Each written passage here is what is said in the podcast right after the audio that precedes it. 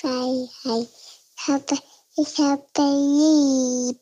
Nein, hat nicht Papa lieb. Weil ich das nicht so mag.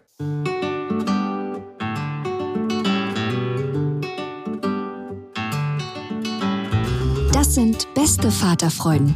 Keine bösen Wörter. Die Fremde, alte Schöpfe. Setz dich bitte hin.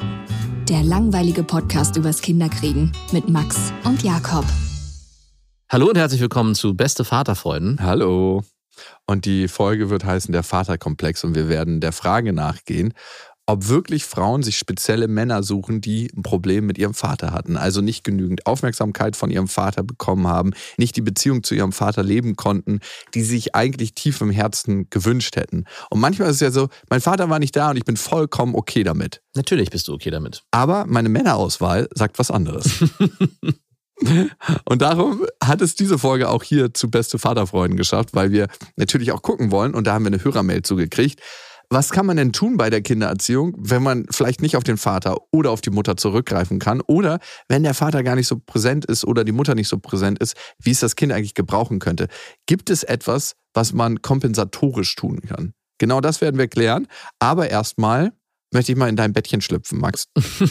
Du hast mir erzählt, ihr habt euch ein Familienbett gekauft. Nein, wir haben uns kein Familienbett gekauft. Wir haben habt's gebaut? Nein, ich habe auch kein Familienbett gebaut. Ich hab, wir haben einfach erstmal nur eine Übergangslösung, die wahrscheinlich eine finale Lösung bleiben wird. Was wir ist hatten, das? Boden, Mhm. welches wir zurechtgeschnitten haben. Da haben sich meine fachmännischen Fähigkeiten wieder mal unter Beweis gestellt, denn ich habe alles Du bist ja ein Handwerker par excellence. Äh, ne? Genau, an mir ist ein Handwerker verloren gegangen. Ich habe Ja. alles exakt ausgemessen und stand dann im Baumarkt, um eben genau dieses Maß schneiden zu lassen. Und der Typ meinte nur, ist das, das, was weg soll oder ist das, das, was bleiben soll? Und ich stand so da, hm, was habe ich hier eigentlich nochmal gemessen? Und habe mich natürlich, wie soll das anders sein, fürs Falsche entschieden. Nein.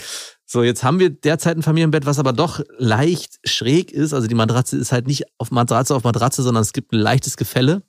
Nach Äh, unten oder nach oben? Ja, nach, naja, beidseitig, also nach unten zu dem Extrabett, in dem gerade Felix schläft. Genau, dann geht's. Aber er hat jetzt schon, er hat erst gesagt, ich möchte da drin schlafen. Ich finde das am besten, weil dann falle ich nicht raus, weil das steht an der Wand. Und am nächsten Tag hat er gesagt, ich möchte hier nicht mehr schlafen, ich fühle mich so außen vor. Also er hat es schon direkt festgestellt. Papa, dein Aber Platz. das kam halt daher, dass die Ki- weil in letzter Zeit die Kinder immer öfters haben bei uns schlafen lassen, auch weil wir diesen neue, dieses neue Modell eingeführt haben, dass wir beide Kinder immer zusammen ins Bett bringen, was natürlich nicht funktioniert, wenn einer sich aufteilen muss in zwei Zimmer. Das heißt, es hat meistens dazu geführt, dass einer beide Kinder in dem eigenen, in unserem Bett zu Bett gebracht hat. Und was hat das noch, wozu hat es noch geführt? Ich musste immer außerhalb schlafen im Bett der Kinder. Und ich habe mich irgendwie nach einer Woche schon sehr wie ein Außenseiter gefühlt. Und Nee, auch, du bist der Außenseiter. Genau. Also, wenn man es mal hart nimmt, wenn so eine richtig kleine rettende Kinderhand am Abgrund wartet und dein Sohn die Hand ausgestreckt hatte, würde er erst noch deiner Frau greifen, ja, die hochziehen, dann würde er seine Schwester greifen ja. und zu allerletzt würde die Kraft nicht mehr ausreichen, um dich hochzuziehen. Nein, Ich glaube, er würde sogar seine Oma vielleicht noch vor dir hochziehen. Hm, ja, vielleicht. Weiß nicht, musst du sagen. Ich, ich glaube, ich weiß es nicht. Dein Opa definitiv nicht. Nein. Da Da würde würde dich- doch, doch, das könnte doch, mein Sohn würde vielleicht sogar ähm, seinen Opa vorziehen. Weil die Mhm. bauen sehr viel Lego, die haben so ein riesiges Titanic-Schiff, wirklich Arm, wenn du deine Arme auseinander machst von der Spannbreite, so groß ist fast dieses Schiff. Das haben die innerhalb von einem halben Jahr ganz sukzessiv, Woche für Woche, immer mal so zwei, drei Stunden, alle drei Tage zusammengebaut. Und jetzt steht es da fertig. Das, äh, und jetzt wurde schon das nächste große Ding gekauft, das nächste Wow. Projekt. Und der ist ja so gewissenhaft, dass er wirklich auch Stein für Stein in so einem riesigen Lego-Teil, oder das war Also das sind ja auch ganz schön teure Dinger, die die ja, es gibt äh, Lego und es gibt Klemmbausteine. Lego hat ja sein Patent abgeben müssen oder das hat keine Recht mehr auf diesem Patent. Das heißt, alle dürfen Lego Klemmbausteine erstellen. Und da gibt es sehr viele Alternativen, die nicht so teuer sind wie Lego. Ah, krass, wusste ich gar nicht. Habe ich nicht mitbekommen. Eine Lego-Zeit ist auch schon äh, lange vorbei. Aber das, dann, äh, das Erstaunliche ist, es gibt in diesem Klemmbausteinsystem, Lego ist ja eher so Kinder und vielleicht Star Wars und was auch immer. Ähm, Bei diesen Klemmbausteinen gibt es alles. Da gibt es auch Panzer äh, und Flugzeuge und man kann so einen ganzen Kriegsschauplatz Wirklich, man kann so nachbauen. richtig Kriegsschauplatz, so, so richtig unangenehm. nachgetreu, so baugetreu. Der russische Panzer IM-35 oder keine Ahnung, den du dann Wow. wirklich eins zu eins Da nachbauen kannst. habe ich noch nie so richtig verstanden, was einen reitet, wenn man so Kriegsschauplätze nachlegot. Nee, Kriegsschauplätze nicht und ich habe auch Panzer, das, die Faszination daran und generell nicht verstanden und auch nicht an Zügen. Was macht? Ja, und ich war letztens im Technikmuseum mit Mhm. meinem Sohn und einem Kumpel von ihm und Vater, also auch ein Freund. Und wir standen da vor diesen ganz alten Dampflocken oder ganz alten Zügen, die auch aus dem Zweiten Weltkrieg waren. Das sind so krasse, riesige Maschinen, das kann man sich gar nicht mehr vorstellen. Wenn du heute so ein ICE siehst, denkst du, ja, Der ist kompakt. das sind einfach, ich dachte auch in der Zeit groß geworden zu sein, in dieser Industrialisierung oder in dieser Nachkriegszeit, wo alles so riesengroß gebaut wurde, weil es man halt noch nicht so klein bauen konnte. Das muss einfach auch eine krass äh, einschüchternde Zeit gewesen sein für den Menschen, wenn die Maschinen so übermächtig Ich waren. habe eine Maschine gebaut. Und äh, das hatte, hat eine krasse Faszination ausgeübt. Also ich konnte zumindest nachvollziehen, warum es diese Eisenbahnfanatiker Eins gibt. das Rennpferd oder das Pferd, was sich überall hingetragen hat. Und Mhm. jetzt ist es die Maschine. Und, Und- darum stehen auch manche auf so krasse Autos. Ja, klar. Was ich auch in nachvollziehe. leider. Wenn ich so tief in mich reinspüre, ist leider da irgendwie so ein Teil, den ich versucht habe, über Jahre zu verleugnen, der auch, ja, ich, ich weiß, es geht nicht mehr und ich finde, es ist auch nicht mehr die Zeit, Autos geil zu finden. Und ich finde auch keine neuen Autos geil. Ich finde nur Oldtimer geil. Ist es so? Darf das nicht sein? Geil finden und mal angucken im Internet, wenn man nicht zu viel Serverstrom verbraucht, ja. Oh Gott, ey. Aber es gibt so gewisse Autos, so, ey, ich meine, so im Outback ein geiles Geländeauto fahren. Nicht ein Luxusauto, sondern so ein Auto, wo man weiß, man kommt überall durch. Ich war ja in Costa Rica und habe da ein ganz cooles Geländeauto unterm Arsch gehabt. Und es war schon mächtig, so 4x4-Pisten lang zu donnern und zu wissen, man kommt überall durch. Hm, Ja, ist es auch. Und es ist extrem männlich. Wow, in deinem Stereotypen gehören vielleicht. In meiner toxischen Männlichkeit ist es mega männlich. Okay. okay. Auf Oder- jeden Fall, um auf dieses Familienbett-Thema zurückzukommen, da sind wir ja eigentlich abgebogen, habe ich dann halt, wie gesagt, nicht hingebekommen, genau dieses Maß zu nehmen. Jetzt ist das Bett ein bisschen schief und trotzdem schlafe ich jetzt seit, glaube ich, vier Tagen, also wir haben es Freitag finalisiert, ist es einfach ein extrem schönes Gefühl, abends eben nicht der Außenseiter zu sein und in das Kinderbett zu steigen zu müssen, sondern in sein eigenes Bett. Und wir schlafen alle zusammen da drin. Und es ist, ich meinte auch zu meiner Frau, ey, es tut mir wirklich leid, dass ich da so gegen war die ganze Zeit, weil ich war immer der, ich habe immer gesagt, Du hast ich, es über Jahre verhindert. ja, und ich meine auch, das ist eigentlich irgendwie schade, weil die Kinder jetzt ja schon, also Marie ist sieben, acht, die sagt jetzt auch schon, naja, ich möchte aber eigentlich auch manchmal in meinem Bett schlafen. Und Nein, du schläfst mit dem genau. Familienbett. Es ist- Habt ihr einen komischen Twist dann. es ist und klar, ich freue mich jetzt und trotzdem bin ich so ein bisschen wehmütig, weil man hätte das eigentlich schon viel früher machen sollen. Aber trotzdem, ich genieße es jetzt sehr, weil es ist ein sehr schönes Gefühl, als ganze Familie in einem Bett zu schlafen. Hätte ich nicht gedacht, was das ausmacht. Ja. Wie lebt ihr Sexualität in dem Kontext? Äh, Sexualität. Also, wann wird gesext? Also wir, es wird gerade gar nicht gesext, glaube ich, die letzten zwei, drei Wochen nicht, weil meine Frau sich von einer äh, Krankheit in die nächste gerade geschleppt hat. Aber in den Zwischenräumen, wo die Krankheit nicht so. doch, da wird die Sexualität oft, doch, die wird gelebt. Wie denn? Also, wie kann ich mir das vorstellen? Naja, abends, es gibt ja nicht nur das Bett, es gibt ja auch noch andere Bereiche, wo man Sex haben kann. Ich weiß ja nicht, wie Habt du ihr so alle Räume im Haus schon durchprobiert? Nee, also wir haben, nee, nein, definitiv nicht. Couch natürlich vorm Fernseher. ja. Couch, mein kleines Zimmer. Wo Ach, ja, wirklich? Mhm. Auf dem Hobbytisch? Mm, Nee, das war irgendwie. Der hält es doch gar nicht. Nee, der hält es auch nicht. Der ist mit Wandverankerung an der Wand drin. Mit so, Ah, nee, never ever. Ah, doch, der müsste. Nee, halt er nicht. 70 Kilo hält er, wenn wir da zu zweit drauf sitzen, keine Chance. Da müsste auch schon so ein, Ja. so ein Gerippesex drauf stattfinden. nee, also das wäre nicht das Thema. Und ich würde, also das ist mir, ist- ich würde auch eher auf Sex verzichten im eigenen Bett. Wenn Weil ich, also ein wenn ich eintauschen, genau, wenn ich das eintauschen müsste, würde ich auf jeden Fall das Familienbett wählen. Und ich hätte das nicht gedacht. Verdammter Mist, ey. Ist wirklich krass schön. An dieser Stelle eine Werbung und es ist Thermomix. Ich meine, Thermomix kennt eigentlich jeder, nur weiß man immer nicht, was der alles kann. Das ist wirklich krass. Also für mich ist er richtig, richtig gut, wenn ich Soßen mache. Das heißt, man kann nebenbei die ganzen Sachen fertig machen und eigentlich muss man ja so eine Soße so ständig schlagen und ist eigentlich beschäftigt und kann nicht mehr die anderen Sachen machen. Das kann der Thermomix. Der äh, Thermomix kann kneten, der ist eine Küchenwaage. Er ist gleichzeitig ein Dampfgarer. Und der kann auch alles, von Kaffee kochen bis morgens meine Achai Bowl, äh, Brei für die Kinder, aber auch zum Kuchen backen oder auch mal einen Fitnessshake machen. Das ist auch sehr easy. Also es ist wirklich ein absolutes Multitalent und übernimmt vor allem die lästigen Aufgaben, wie du es gerade gesagt hast, und ständiges Umrühren oder Aufpassen, dass was nicht anbrennt. Das macht er alles automatisch. Und man kann vor allem auch sehr gesund mit dem Thermomix kochen, weil man kann Sachen, wie gesagt, sehr schon garen und das finde ich total gut. Was ich noch sehr praktisch finde, ist, es gibt nicht nur den Thermomix, sondern auch über 90.000 Rezepte im digitalen Rezeptportal Cookie-Doo, weil man ja doch sonst so tendiert, immer seine gleichen Klassiker zu machen und das lädt einfach ein, um zu stöbern und zu schauen, was möchte ich dann noch machen. Es ist egal, ob schnelle Alltagsküche oder die Sterneküche für zu Hause, es geht alles mit dem Thermomix. Also man spart Zeit, es ist äh, für die ganze Familie bestens geeignet, das Gerät. Mit dem Thermomix spart ihr auf jeden Fall Zeit beim Kochen und es gelingt sehr, sehr gut. Also ich frage mich immer, darf man das sagen, ich habe gekocht oder muss man das sagen, wir haben gekocht?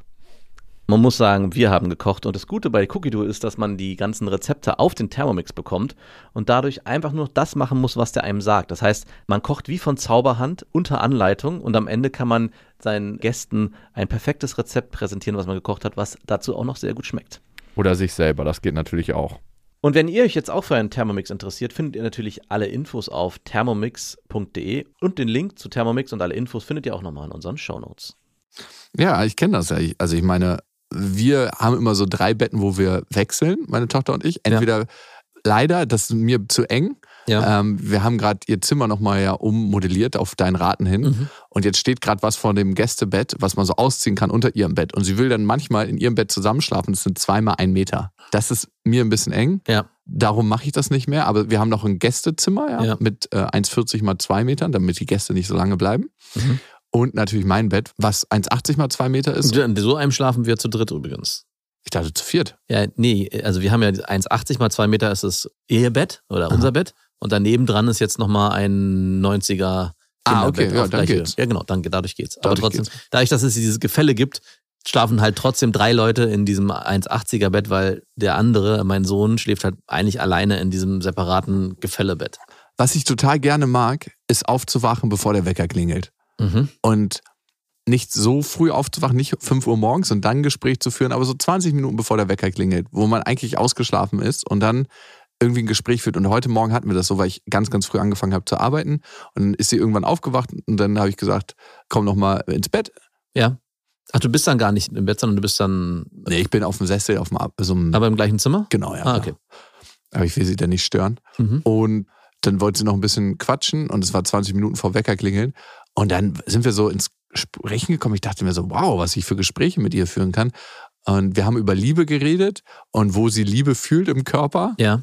Und das war ein wahnsinnig faszinierendes Gespräch, so wie selten man sich darüber Gedanken macht. Sie hat gefragt, warum das Herz für die Liebe steht. Und warum steht das Herz für die Liebe? Ich Konntest du es beantworten? Nee. Also wie willst du das beantworten? Hast du es kindlich beantwortet? Na, ich habe gesagt, das Herz versorgt den ganzen Körper mhm. mit wichtigem Blut und da sind Nährstoffe und da ist Sauerstoff drin, was alle Organe brauchen zum Leben. Und Liebe versorgt uns eigentlich auch. Und deswegen ist das ganz schön dort repräsentiert. Gibt es da nicht irgendeine so Chakrenlehre, warum das Herz im Zentrum der Mitte? Gibt es da was. Aber ich finde, ehrlich gesagt, bei sowas, was ja irgendwann auch mal ein Mensch für sich definiert hat, warum das so sein soll, ja. Kannst du auch einfach eine Familiendefinition erfinden. Mhm. Weil manche Sachen, die sind ja nicht wissenschaftlich nachweisbar in dem Sinne. Ja. Und darum kannst du dann auch sagen, ach, ich finde meine eigene Definition dafür. Obwohl bei diesem wissenschaftlich nachweisbar, da hängen sich ja so viele Leute dran auf. Es gab Sachen, die heute für uns selbstverständlich sind, wo man vor 100 Jahren gesagt hat, ja, das gibt's nicht, das ist nicht wissenschaftlich nachweisbar. Mhm. Ganz, ganz oft ist es so, dass unsere Wissenschaft einfach noch nicht an dem Punkt ist, wo wir die richtigen Instrumente haben, die richtigen Methoden, um ein Phänomen nachweisen und erfassen zu können. Ah ja. Und deswegen ist für mich in manchen Punkten dieses wissenschaftlich nachweisbar nochmal zu überdenken. Mhm. Wenn wir an ganz, ganz neuen Grenzen der Forschung angelangt sind. Das heißt nicht, dass man jetzt sagen, ja, Wissenschaft spielt gar keine Rolle, aber Wissenschaft ist auch mit seinen Möglichkeiten halt nur ausgestattet. Das merkst du in der Psychologie ziemlich häufig. Mhm. Okay, gut. Auf jeden Fall habe ich das Bild vor Augen, oder deine Tochter vor allem hat das Bild vor Augen, jeden Morgen, wie Papa schon früh morgens um 5.30 Uhr auf seinem Sessor arbeiten sitzt. Dieses Bild wird sich auf jeden Fall einprägen. Weil ich habe gerade überlegt, bei mir haben die Kinder das Bild im Augen, dass Papa eigentlich immer noch liegen bleibt während sich der ganze Familienalltag schon bewegt. Ich höre schon immer unten das Gewusel und trotte dann meistens 20 Minuten später hinterher und setze mich dazu. Wir sind ja auch, wie wir schon oft festgestellt haben, unterschiedliche Vögel. Du bist eine Eule, ich bin eine Lerche. Ich liebe den Morgen. Ich kann fast gar nicht früh genug aufstehen. Echt jetzt? Ja, also es muss jetzt nicht jeden Morgen um vier sein, aber ich habe nicht so ein Thema damit, wenn um fünf Uhr der Wecker klingelt. Ach, krass, ich schon. Also ich bin jetzt auch kein super später Aufsteher, allein durch die Kinder nicht. Also sieben Uhr bin ich meistens spätestens wach, auch am Wochenende um halb acht. Also das, da stehen wir meistens auf, aber 4 Uhr, 5 Uhr, pff, nee.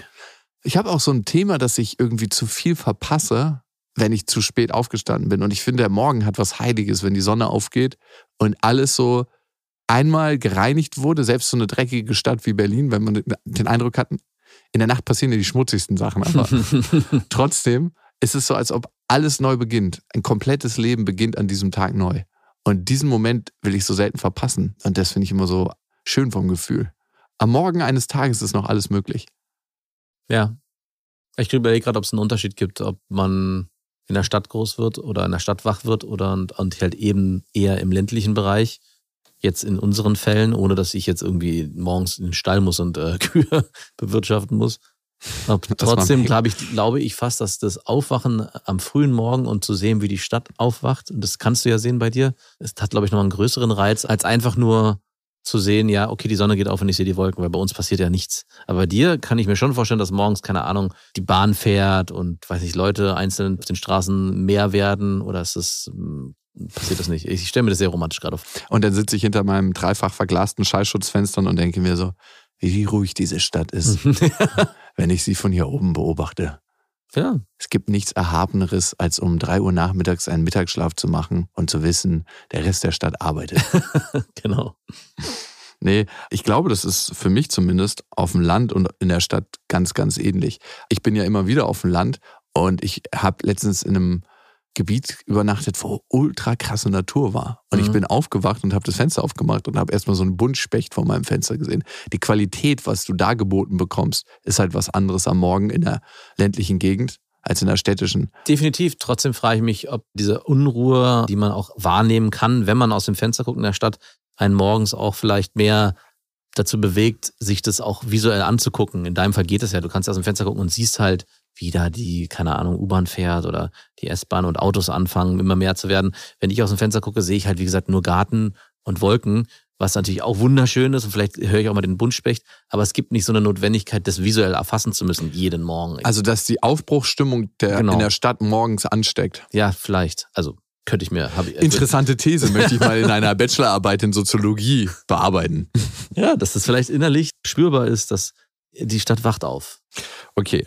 Vom Familienbett zum Aufwachen einer Stadt hin zu unseren HörerInnen-Mails. Und Andrea hat uns geschrieben an beste.bestefreundinnen.de. Nach all den Jahren haben wir immer noch keine beste Vaterfreuden-E-Mail-Adresse. Aber das macht gar nichts, weil ihr könnt die nutzen. Schreibt einfach in den Betreff Vater Freuden. Sie hat Vaterkomplex geschrieben. Auch nicht schlecht. Aber deswegen ist die Mail hier gelandet. Immer wenn da das Wort Vater ist, ist es was für hier und nicht für beste Freundinnen. Und wenn ihr gerade schon im Netz unterwegs seid und vielleicht was abtippt, Abonniert uns gerne. Wir sind ja erhältlich auf allen gängigen Podcast-Plattformen und auf Spotify und auf Apple Music könnt ihr sogar eine Bewertung hinterlassen. Darüber freuen wir uns immer sehr. Das heißt, ihr könnt Zeilen schreiben oder einfach auf die Sternchen drücken. Und auf Instagram gibt es uns auch, aber da passiert sehr wenig. Letztens habe ich mal wieder was hochgeladen. Ja, ich habe es gesehen. Sehr schön. Hallo Max, hallo Jakob. Zu eurer aktuellen Folge zum Thema ungeplant schwanger werden kam mir die Frage auf. Ihr habt in der Vergangenheit schon öfter über den Vaterkomplex gesprochen, also dass Frauen, die eine schlechte oder gar keine Beziehung zum Vater haben, oftmals in schlechte Beziehungen geraten, beziehungsweise den falschen Männern hinterherlaufen. Das ist keine eins zu eins Sache, aber wenn man sich psychologische Muster anschaut, kann man Tendenzen dazu erkennen, dass Frauen die eine ganz spezielle Prägung bei ihrem Aufwachsen hatten, sich bestimmte Felder wieder suchen, genauso wie Männer. Also mhm. es ist mhm. nicht geschlechtsspezifisch, das hat einfach was mit der Prägung zu tun. Und es ist sehr, sehr dienlich für die spätere Beziehungsfähigkeit, wenn Frauen und Männer eine gesunde Beziehung zu ihren Eltern gepflegt haben. Mhm. So kann man es vielleicht sagen. Jetzt zu Ihrer Frage. Wie kann man es in der Erziehung denn richtig machen, wenn der Vater fehlt oder die Mutter fehlt? Gibt es eine Möglichkeit, wie kann man das kompensieren? Wir sprechen oft nur über die Situation, warum es zu einem Verhalten gekommen ist, also durch einen fehlenden Vater. Aber die viel interessantere Frage ist doch, wie kann die Familie diese Lücke ausgleichen, damit das Kind eben nicht als Erwachsener Komplexe entwickelt und ein geringes Selbstwertgefühl bekommt? Ich freue mich auf eure Antwort. Also erstmal eine ganz, ganz wichtige Sache, an die ich immer glaube und die sich eigentlich, wenn man sich Psychologie anschaut als solches, bewahrheiten muss. Mhm. Jedes Thema, und das habe ich schon öfter gesagt, was ich nicht bereit bin als Erwachsener aufzulösen oder dem zu begegnen, trage ich bewusst oder unbewusst an mein Kind weiter. Mhm. Und jetzt ist die Frage, gibt es überhaupt die Möglichkeit, jedes Thema, was ich in mir habe, aufzuarbeiten? Ziemlich sicher nicht. Überhaupt nicht. Ist es auch notwendig? ist es auch Themen. notwendig, ne? Also wir versuchen ja heute in unserer Generation, dass ganz, ganz wenig Themen oder Komplexe an unsere Kinder übertragen werden. Mhm. Ich glaube, man kann sich locker machen. Und die kurze Antwort auf Andreas Frage wäre, sobald du emotional da bist für dein Kind, ne? Ja. Für die Bedürfnisse, sobald du ihm eigentlich etwas vorlebst, was erstrebenswert ist, in Sachen Abgrenzung, in emotional Dasein, in Sachen für deine Bedürfnisse einstehen, kannst du davon ausgehen, dass sich dein Kind ganz, ganz viel aneignen wird, das ihm später dabei helfen wird, die eigenen Komplexe bearbeiten zu können. Weil was ist auch ganz sicher? Dass es in irgendeiner Form Defizite haben wird, mitbekommt und das ist die Aufgabe im Leben, daran zu arbeiten. Ja. Und die längere Antwort wäre, Das, Ähm. war, das war noch gar nicht die lange? das war noch nicht die lange. Ich glaube, man sieht an vielen Modellen, ne? Und bei mir zum Beispiel zu Hause ist es ja auch so, dass ich nicht immer da bin, aber dass die Mama auch nicht immer da ist, sondern dass es wechselt. Ja. Und dass sich meine Tochter öfter mal die Mama wünscht und manchmal auch mich. Sehr selten, aber es kommt vor. immer mehr, immer mehr. Aktiv, also ausgesprochen. Ja, Ich möchte am Wochenende bei Papa schlafen. nee, sie sagt dann mehr so, wenn wir am Abend unser Ritual haben und fragen, was war heute ein schönes Erlebnis? Und dann sagt sie, dass ich heute hier bei dir schlafen kann. Das ist, äh, Fucking gelungen. nee, ist nicht gelogen. Es ist einfach auszusuchen, weil es ihr das Erste ist, was ihr in den Sinn kommt. Okay. Ich dann- bin in die Falle auch schon ein paar Mal getappt. ja? Ja, wenn ich dieses, diese drei Fragen am Abend mache, dann hat meine Tochter manchmal auch gesagt, ja, dass du mir jetzt gerade hier vorgelesen hast. Ich so, hä, dir ist nur nichts anderes eingefallen. Okay, dann nehme ich es nicht zu mir, das doch, Kompliment. doch, nimm's ruhig zu dir. Das ist schon nochmal was anderes. Es ist nicht wichtig, ob es stimmt. Es ist nur wichtig, was es für ein Gefühl in dir auslöst. Genau, und das kommt dann auch zurück. Ja, ganz genau. Also bei uns ist es so, dass nicht immer die Mutter oder ich da sind, sondern dass wir uns das aufteilen. Und ich bin mittlerweile da, dass ich gar nicht mehr so die Haltung habe, es braucht immer nur Mutter oder Vater, sondern je mehr Kinder ein sicheres Umfeld an AnsprechpartnerInnen um sich herum haben, Ja. desto mehr können auch Beziehungsbedürfnisse gelebt und erlebt werden. Klar ist es in den ersten Jahren ganz entscheidend, dass wenig wechselnde Ansprechpartner einfach um das Kind rum sind und es eine gute Basis bekommt für Urvertrauen. Aber jetzt merke ich bei meiner Tochter, es ist super, dass es meinen Nachbarn gibt, meinen ehemaligen Mitbewohner, wo sie öfter mal hingeht und auch mal Zeit verbringt, ein Brot backt. Oder dass jetzt ihre Patentante mit ins Haus zieht, wo Mhm. sie dann auch sein kann, dass meine Mutter einmal die Woche da ist, dass es halt einen Kreis an Leuten gibt, mit denen sie Beziehung lebt. Eine Großfamilie seid ihr. Ja, ein Kind wird von einem ganzen Dorf großgezogen, heißt es doch immer. Und das ist gar nicht so abwegig. Und ich meine, die Situation hast du ja auch, ne? Also ich kenne genügend Freunde, die hatten überhaupt gar keine Beziehung zu ihrem Vater und führen jetzt schon tausendmal längere Beziehungen zu ihren Partnerinnen. Also weil sie hatten ein gutes Beziehungsumfeld trotzdem. Und es muss nicht immer Vater oder Mutter sein. Ja. Es kann, können auch Großeltern sein.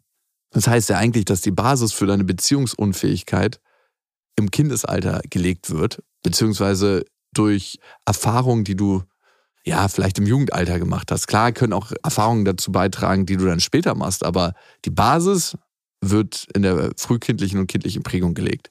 Was, äh, warum es auch so wichtig ist, dass du präsent im Leben deiner Tochter bist. Also es gab ja immer wieder mal auch Konflikte und Lilla hat ja auch öfters gesagt, naja, ich will nicht bei Papa sein, ich will bei Mama sein und dass du auch ganz stark den Wunsch nicht nur geäußert hast, sondern das auch immer wieder eingefordert hast, dass trotzdem du zwei oder drei Tage die Woche Lilla bei dir hast, damit eben genau diese Basis zwischen Vater und Tochter entstehen kann, die mindestens genauso wichtig ist wie die Basis zwischen Mutter und Tochter oder die Verbindung. Ich glaube, es Ich gibt mag dein mindestens genauso wichtig. ich glaube, es gibt viele Väter, die bei dem dritten, vierten Mal gesagt hätten, ach du, ganz ehrlich, wenn du nicht willst, dann müssen wir auch nicht, muss ich halt auch nicht so viel Zeit mit dir verbringen. Ist, ich, die meckert ja eh die ganze Zeit nur, wenn ich sie abhole. Warum soll ich sie denn zu mir nehmen? Lass sie, dann lassen wir sie doch. Ich habe das erlebt, Aber aber ich weiß. Du weißt, wie energisch ich an Projekten dranbleibe. Und eigentlich ist es auch nur ein Projekt. Mach es zu deinem Projekt. Mein größtes und bisher komplexestes Projekt. Also ich glaube, wenn ich in der Situation gewesen wäre, ich hätte äh, nach einem halben Jahr aufgegeben. Also was heißt Resigniert. Auf, ja, resigniert. Ich hätte, glaube ich, ich wäre jemand gewesen, der eher gesagt hat, na gut, dann soll es halt nicht sein. Das ist wirklich? super schade. Ach, Ich kann mich da nicht richtig Nein. reinversetzen, weil es ja, äh, ich tendiere auf jeden Fall dazu, wenn jemand die Beziehung oder generell, wenn es sich nicht leicht locker bleibt und ich zu viel dafür tun muss, dass ich sage, ach du, dann ist es halt so. Dann soll es nicht sein. dann soll es halt nicht Wie sein. alle Sachen im Leben, die nicht locker und leicht gehen, Genau. dann soll es nicht sein. Das Schicksal oh, die hat- liebe ich ja, die Leute. Das Schicksal hat uns nicht zusammengeführt. Das Oh, ey, die liebe ich ja, die Leute, die sagen, hey, wenn es nicht locker und leicht geht, dann soll es nicht sein. An dieser Stelle eine kleine Werbung und es ist Ikea mit der neuen Serie L Squared. Max, erinnerst du dich noch, als bei dir das Nest eingerichtet wurde?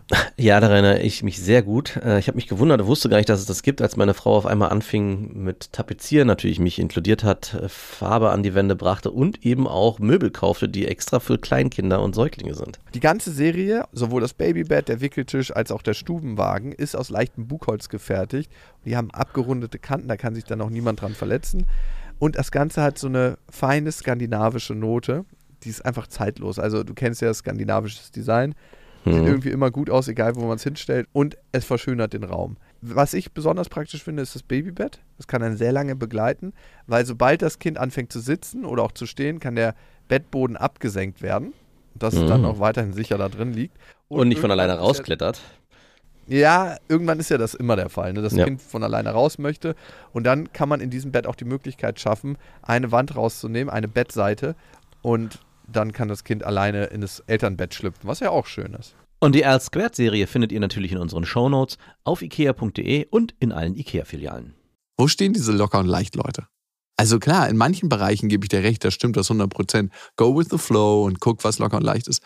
Aber ich finde gerade beim Sport, also du wirst auf jeden Fall kein Hochleistungssportler, Nee. wenn du sagst locker Das ist und leicht. locker und leicht. Ey, so viel drehen und so also du zumindest musst du erstmal durch ganz viel Kampf und Biss gehen, um dann Sachen locker und leicht. dir fallen manchmal Sachen locker und leicht dann im Spiel, weil du im Flow bist. Genau, ja, das, aber du musst, also es gibt schon den, nicht umsonst den äh, Ausspruch, dass du es fließen lassen musst, auch im Sport. Aber du musst erstmal dahin kommen, Um eine Basis schaffen, um dann wieder natürlich es fließen lassen zu können. Aber dazu muss eine Grundvoraussetzung da sein. Und sei es die körperliche Fitness, die mentale Stärke, gibt ganz viele Bereiche, gerade im Hochleistungssport, die dieses locker und leicht erst möglich machen. Und das für mich übertragbar auch auf andere Lebensbereiche. Absolut, ja. Also da muss eine Basis gelegt werden, um überhaupt locker und leicht agieren zu können. Ne?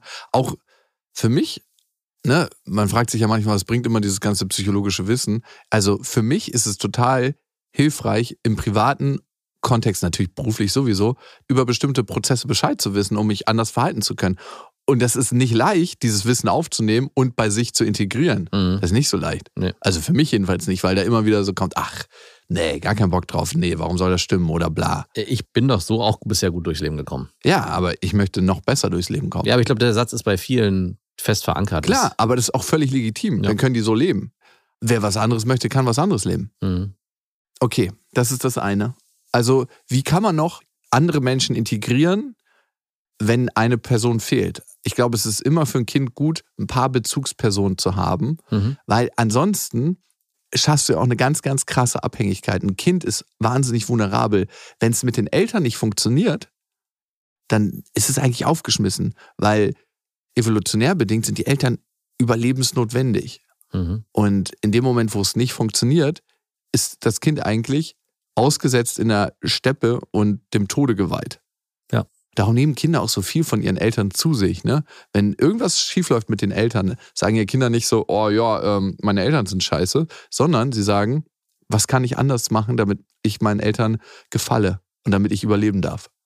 Ja, es geht sogar so weit, dass selbst wenn Eltern Dinge machen, die den Kindern nicht gut tun, dass die Kinder trotzdem lange sagen, ja, es ist ja meine Mama und ich liebe meine Mama. Das hast du ja zuhauf erlebt, ne? Allerdings. Und dieser Transfer, dass es dann irgendwann, dass sie dann irgendwann realisieren, das, was meine Mama da damals gemacht hat, war gar nicht so gut, dauert extrem lange und kommt erst in einer ganz späten Pubertät, eigentlich mit 17, 18, 19, so wenn dann, wenn dann langsam das Bewusstsein einsetzt, wenn ich mich nochmal wirklich reflektiere und gucke, wie ich aufgewachsen bin, war da ganz vieles richtig beschissen und meine Mama war gar nicht so gut, obwohl ich immer wieder gesagt habe, ich liebe meine Mama und meine Mama ist die Beste. Ja, also ich finde, es darf beides sein. Man kann seine Mutter lieben und seinen Vater, aber man Mhm. kann auch sagen, es läuft richtig beschissen oder es lief beschissen. Ja. Ich finde, das schließt sich gar nicht so aus. Ich habe manchmal den Eindruck, dass viele ihre Eltern so heroisieren Ja. und auf so ein Podest stellen. Aber das ist für eine wirkliche Beziehung gar nicht gut. Also ich glaube, das eine ist nicht so richtig träglich. Also zu sagen, ihr seid die schlimmsten Menschen der Welt, wenn es einigermaßen gut gelaufen ist. Ne? Ja. Also gibt es ja auch Ausnahmen, wo wir einfach sagen müssen, ja, ihr seid die schlimmsten Menschen der Welt, also plus ein paar andere Eltern noch. Ja. Aber auch dieses, meine Eltern sind Götter und ich lasse nichts auf sie kommen, die haben alles richtig gemacht. Ja. Das hilft nicht, um die eigenen Sachen zu reflektieren und die Prozesse. Und ey, zeig mir einen Menschen, der alles richtig gemacht hat. Den gibt's nicht. Nee, überhaupt nicht. Also warum sollten es denn zufälligerweise die eigenen Eltern sein? Es, ey, klar, kommen da unangenehme Gefühle auf. Klar muss man vielleicht auch mal anzweifeln, ob das alles so schön war, wie ich mir das immer in meiner Erinnerung ausmale. Aber das ist ein wichtiger Prozess. Und deswegen zum Vaterkomplex nochmal zurückzukommen. Es werden Komplexe aufkommen bei Kindern.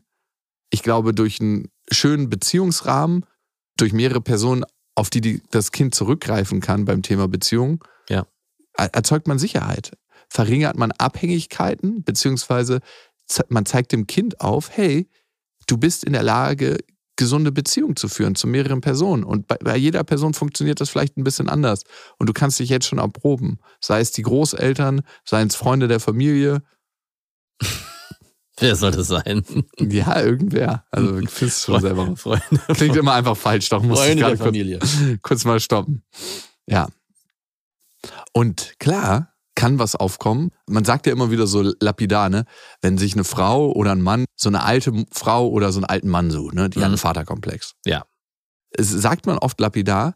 Wenn man dem danach geht, denkt man so, ja, Da könnte was dran sein. ich finde da schon das Richtige zu. Also ich nenne dir ein Beispiel. Mein Vater war ja mit ein paar jüngeren Frauen zusammen Mhm. und die waren tatsächlich so 25 Jahre auseinander. Ja gut, dein Vater ist aber auch der Überversorger. Ja, mein Vater ist wirklich so ein.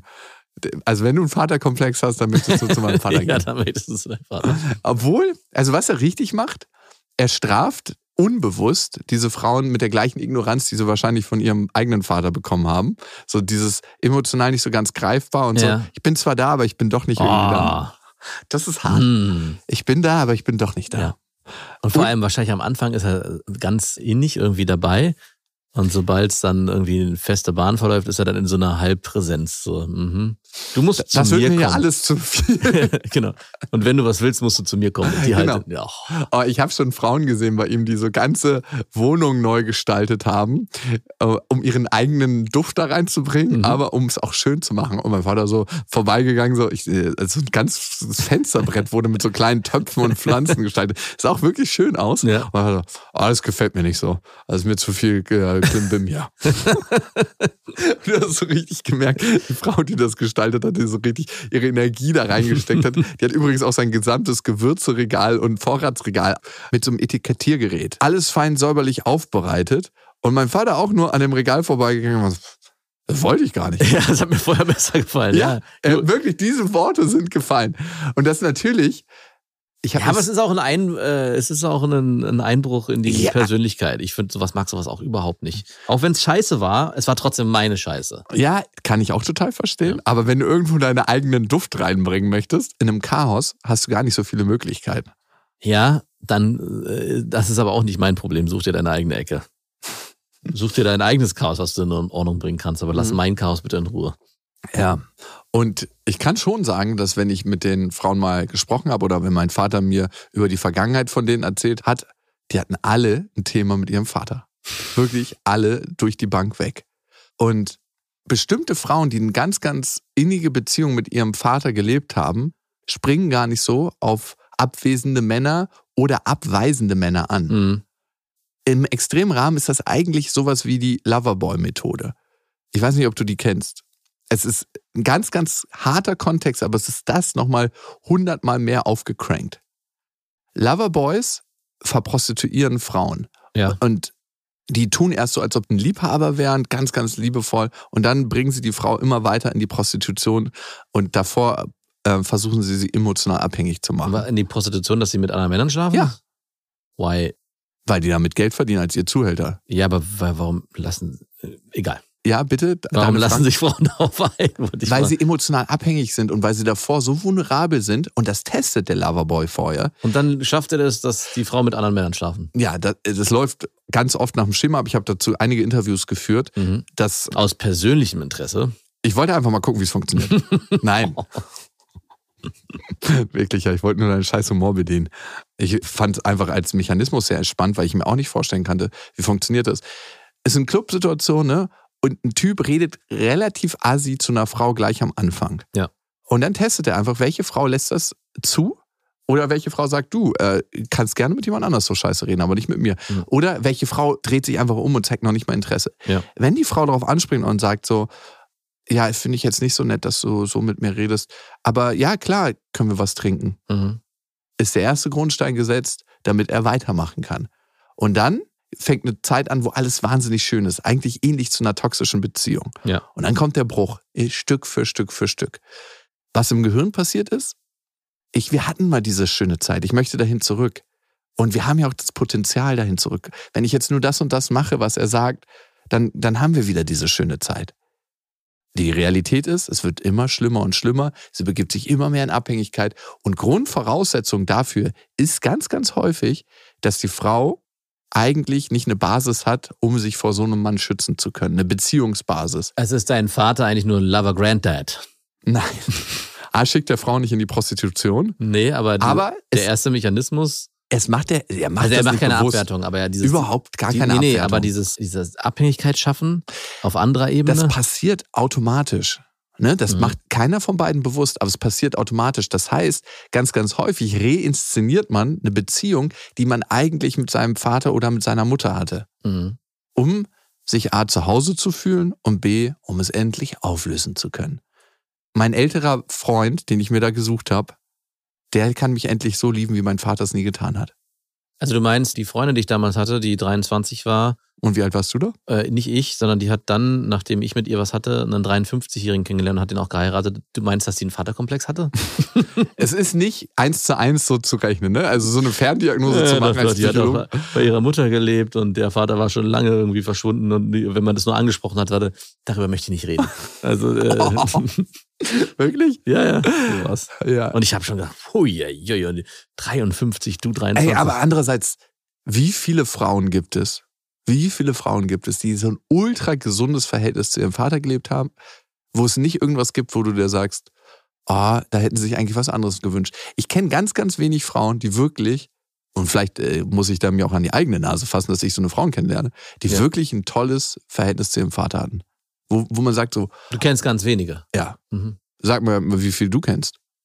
Meine Frau. Ja, Also die hat ein gutes Verhältnis zu ihrem Vater. Ja. okay. Und da, heute lebt sie eine gesunde Beziehung. Ja. Würde meine These unterstützen. Und meine ganzen Ex-Freundinnen alle nicht. Wenn ich sie einmal durchgehe. Darum sind sie vielleicht auch deine Ex-Freundin. wahrscheinlich. Nein, aber das heißt nicht, dass eine Frau, die keine gesunde Beziehung zu ihren Eltern, speziell zu ihrem Vater gelebt hat, Aber es ist schon erstaunlich, wenn ich so über, drüber nachdenke, über meine ganzen Ex-Freundinnen. Jede von denen, ausnahmslos, hatte was, ein Thema mit ihrem Vater. Der war nicht da, der war, die waren geschieden. Wenn das Thema auch nur aufkam, kam, wurde darüber nicht so gern geredet. Mutter war nie so das Problem. Die Mutter war eigentlich immer, immer da. Meine Mutter, es wurde immer positiv von der Mutter geredet und mein Vater, ja, gab es ganz selten, dass es einfach so dieses beidseitige Bild gab. Meine Eltern habe ich eigentlich bei keiner gehabt. Und für Frauen, die nicht das Privileg hatten, so eine richtig tolle Beziehung zu ihrem Vater zu leben, ne, und das sucht man sich ja nicht aus, für die ist es tatsächlich in vielen Fällen herausfordernder, eine gesunde Beziehung zu einem Partner zu leben. Ist ja auch klar, wo hast du es gelernt, ne? Mhm. Und du hast immer ein Stück weit eine Sehnsucht, die du versuchst zu kompensieren. Ob Ja. bewusst oder unbewusst. Und dafür können die Frauen nichts. Und dafür kann manchmal vielleicht auch der Vater nichts. Vielleicht können, kann niemand dafür was. Aber es ist tatsächlich häufig so. Ja. Und es ist auch nicht eine 1 zu 1 Regelung, die man auf alle anwenden kann. Aber es gibt eine Tendenz dazu. Würdest du denn behaupten, dass du dir auch Frauen suchst, die Probleme mit ihrem Vater haben oder ein Thema?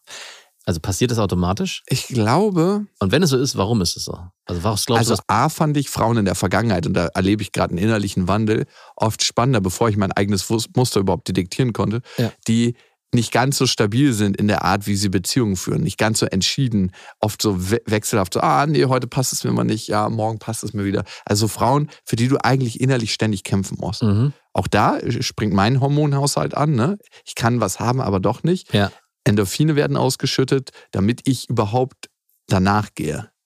Und das andere ist, dass ich glaube, dass viele Frauen, die äh, sich überhaupt von mir angezogen fühlen, die da selber ein Thema mit haben. Also ich, ich treffe auch oder habe in der Vergangenheit auch einige Frauen getroffen, die selber ein Thema hatten. Mhm. Und so, so verbindet sich das von beiden Seiten. Und ja, ich habe mir solche Frauen auch zum Teil ausgesucht oder angezogen, weil ich noch nicht bereit war, die Beziehung zu meiner Mutter aufzuarbeiten. Das tust du ja jetzt. Ja, in Schritten, ja klar. Das heißt also, du würdest behaupten, wenn du dich ganz bewusst auf die Suche begeben würdest, könntest du auch kategorisch sehr schnell Frauen ausschließen, die dieses Thema haben und dich eher für Frauen entscheiden, die dieses Thema vielleicht nicht haben. Ich würde nie eine Frau ausschließen, die dieses Thema hat. Ja, ich meine nur, wenn Ich- du jetzt bewusst dich entscheiden. Ich merke in den letzten Jahren bei meinem Dating-Game, ich falle immer wieder in die gleiche Falle. Es ist immer wieder der gleiche Typ Frau, es ist immer das gleiche Thema.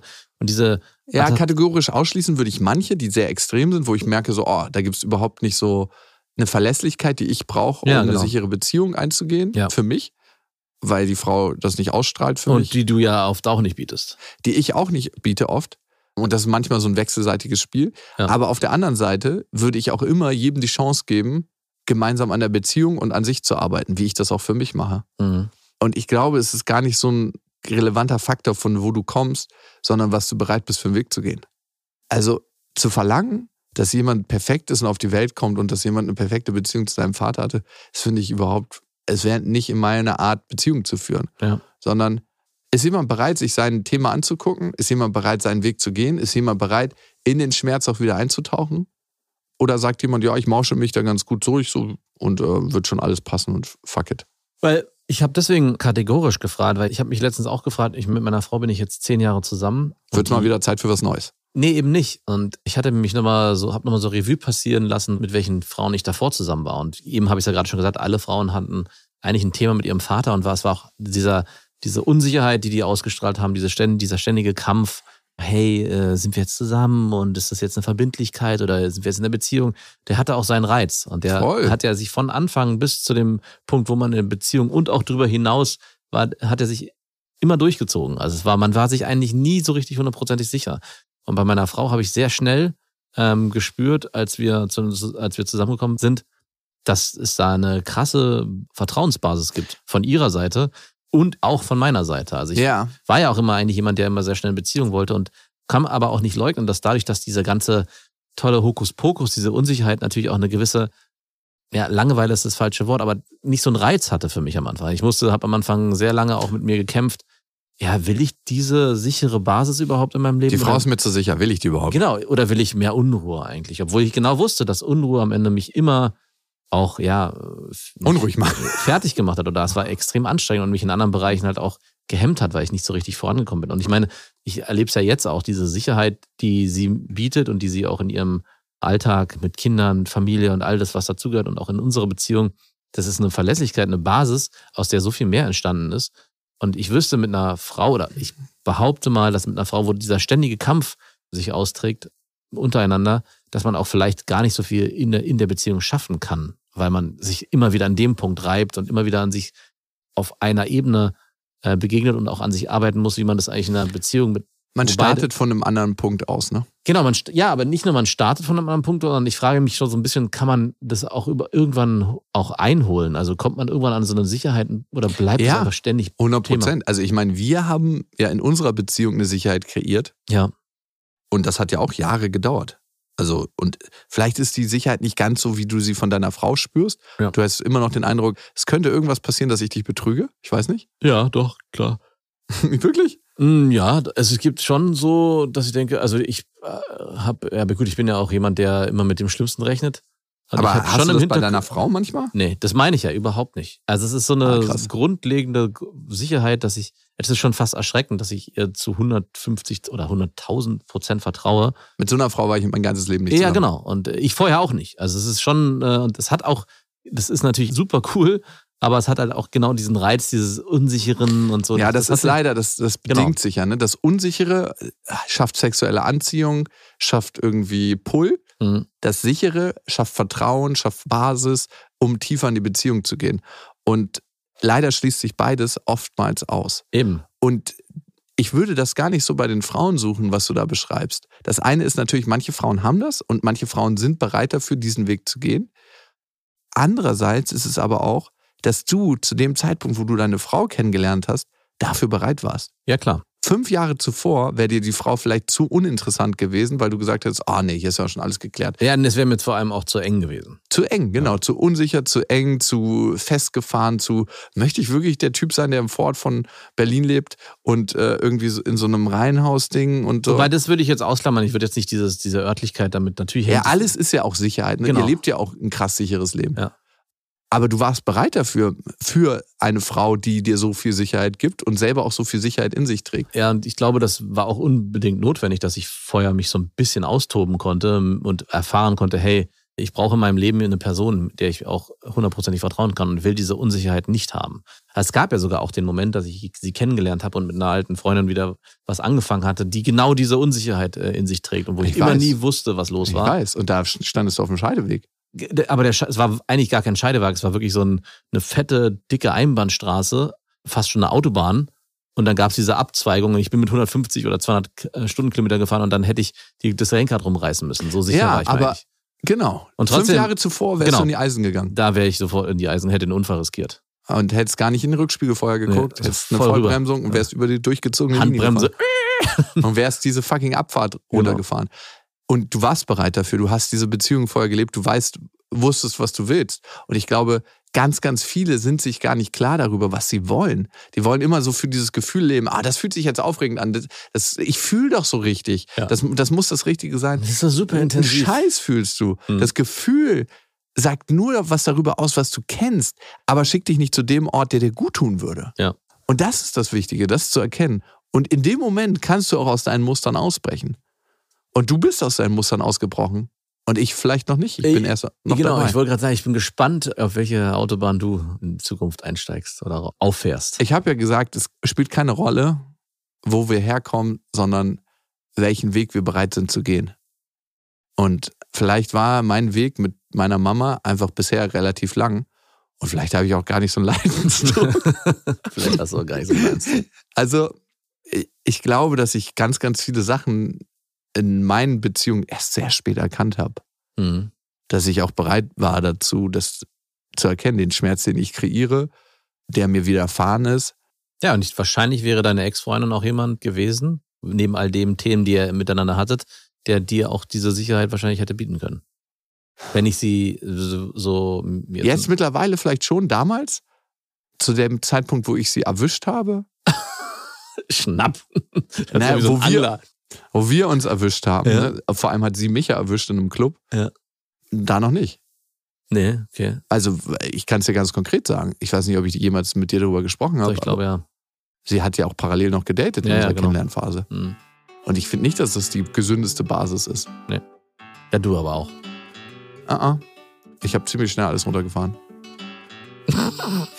Stimmt. Trust me. Ist so. Okay. Ist wirklich so. Mann, ey, ich könnte Stunden darüber weiterreden. Ich finde es so eigentlich Vaterkomplex. Vielleicht machen wir mal eine Folge 2. Wow, das ist ein Thema, ein Fass ohne Boden. Das ist vielleicht ein Lebensthema. Auf jeden Fall. Und ihr wisst ja, es gibt kein richtig oder falsch. Äh, Familienbetten sind einfach anders. Macht's gut. Das waren Beste Vaterfreuden mit Max und Jakob. Jetzt auf iTunes, Spotify, Deezer und YouTube.